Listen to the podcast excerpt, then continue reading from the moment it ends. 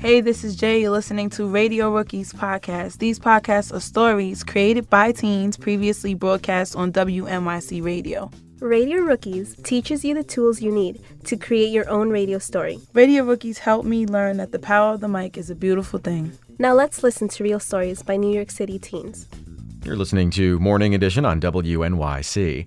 Video games. Millions of people play some form of them, from Farmville on Facebook to more complex games on consoles like the Xbox, PlayStation, and the most popular Wii. Industry experts say 40% of all game players are female. Players of hardcore games like Grand Theft Auto are mostly male, which means the games are designed with boys and men in mind. And 17-year-old radio rookie Jessica Cernadas finds that very frustrating. Oh my god, the pink dude is right there. Just learn to die. Yes. I love video games. You're crazy. You talk to the game.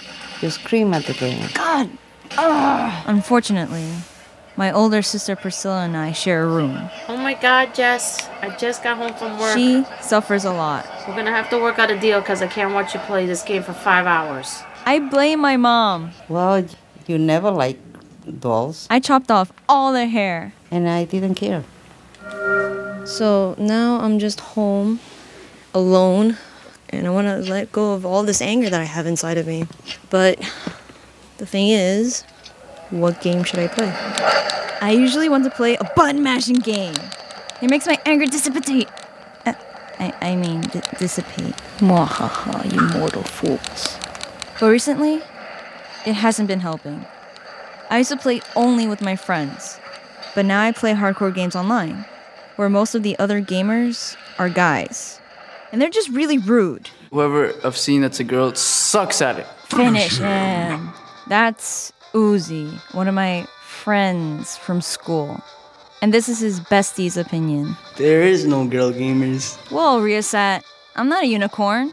Finish them. Every time there's a girl talking on a mic, I try to flirt with her.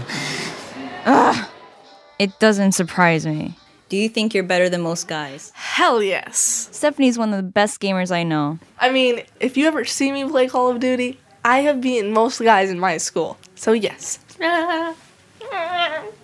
Okay, so let's say you've been playing against a guy, right? And you told them that you were a girl. For whatever reason, you just told them. Would they not believe you, or have they not believed you? Well, I told this one dude, and he didn't believe me because I beat him by 1 point. And he goes, "Oh, okay, if you were a girl, then show me some t-." I was like, no. I just want to grab my Scythe of Doom and slash everyone I meet. Like this 13-year-old kid that I met at GameStop. It's like girls, and they're supposed to worry about makeup and stuff. Really? Other stuff like what? Chores or something.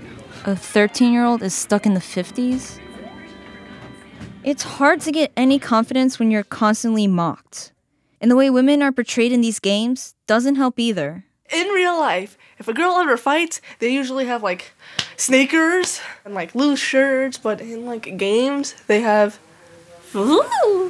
I have about 21 PlayStation games. And only 2 have a female as the protagonist. It's for, like, a guy's appeal, not a girl's appeal. Characters like Bayonetta do kick serious butt. It's just that her freaking final move is where all her clothing comes off and transforms into a freaking dragon. Bayonetta. Rolling my eyes. I'm looking for someone. The men in these games... Guys will be strong. ...are made to be beautiful. Muscular. Tall. Cool. And just plain awesome. Oh, yeah. And, like, usually you have to save the girl. In the game, most games, heroic, yeah. And some guy characters even seem like real people, like Niko from Grand Theft Auto 4. He's just an average immigrant who gets dealt some bad cards in life. The land of opportunities. I've made it. The person giggling is Karen Law, the only female employee at Uber Entertainment, a small game developing company in Washington. She's testing their new game with John Combs, the creative director.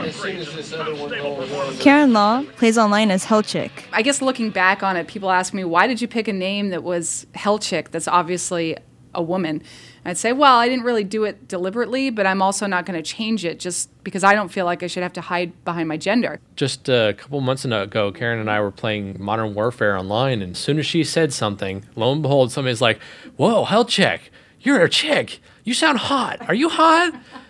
And it just like unraveled from there, and Karen's like, mute, I'm muting, hold on a second, I'm gonna mute all these guys. And it's just that's when I was embarrassed for my gender, actually.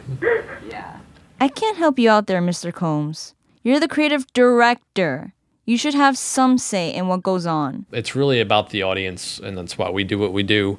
The only thing that we have to do is make great entertainment, just like movie people do, just like writers for books and novels do, just like musicians do. Man, it seems like it's going to take more than one girl saying, life is unfair, before female characters become more realistic. Ringing of the doorbell. Come on in. Heather Chaplin and I visit each other like every other day. Oh, I see a lot of books. Okay, no. Yeah. Seriously. She's a journalist who wrote the book Smart Bomb, about the history of the gaming industry. Okay, I'm loving your house. Anyway, Heather is mad. It's almost 40 years that video games have been around, and they're still churning out in the mainstream material that is essentially, no offense, no problem, aimed at teenage boys. They say, hey, it's just entertainment, it's just entertainment. And I want to say, it's not just entertainment. You're creating culture, and culture is what shapes a society. So, like, what you're creating is actually really, really important. And what's wrong with you that you don't even take yourself seriously enough to take what you do seriously? Yeah, we want strong women who can punch and kick and fucking punch without taking off their itty-bitty strips of cloth. I think that it's possible to make female characters be not hypersexualized. Karen Law, a.k.a. Hellchick, actually told me she's working on a game with a girl character who's completely covered. And she's a ninja. Maybe a step in a new direction. But a bit of a catch-22 in that in order to make more games that would appeal to more women, you really need to have more women helping to make them. But in order to get more women to help make them, you have to have more games that appeal to them in the first place. I'll break the cycle. Yeah. Can I play my game? Why? That is if I ever get a chance to play uninterrupted, Priscilla. You're not watching TV. Yes, I am. How are you watching TV? You're looking at the computer. I stop and I look and then I stop. Mom, I want that game. PlayStation. Can I get it? Do you have money? Invitation to anyone who hears this story. Buy me games. Do you have money? Mom, can you? Do you have money? I need to play to get my juices flowing so I can create my own super awesome sci-fi adventure strategy game where women rule and men are dressed in Speedos. Ew. For WNYC, I'm rookie reporter Jessica Cernadas. Wanna fight me? Radio Rookies is supported by Adobe Foundation, Axe Houghton Foundation, Rose and Badgley Charitable Trust, Bay and Paul Foundations, Fred Emerson Foundation, Geraldine Stutz Trust Incorporated, Margaret Newbart Foundation, Marilyn and Bob Laurie Foundation, Mary W. Harriman Foundation, the McCormick Foundation, National Endowment for the Arts, New York City Department of Cultural Affairs, Robert and Jean L. Stern Foundation, Robert Bound Foundation, Slomo and Cindy Sylvian Foundation, the W. Clement and Jesse V. Stone Foundation, and the W.K. Kellogg Foundation.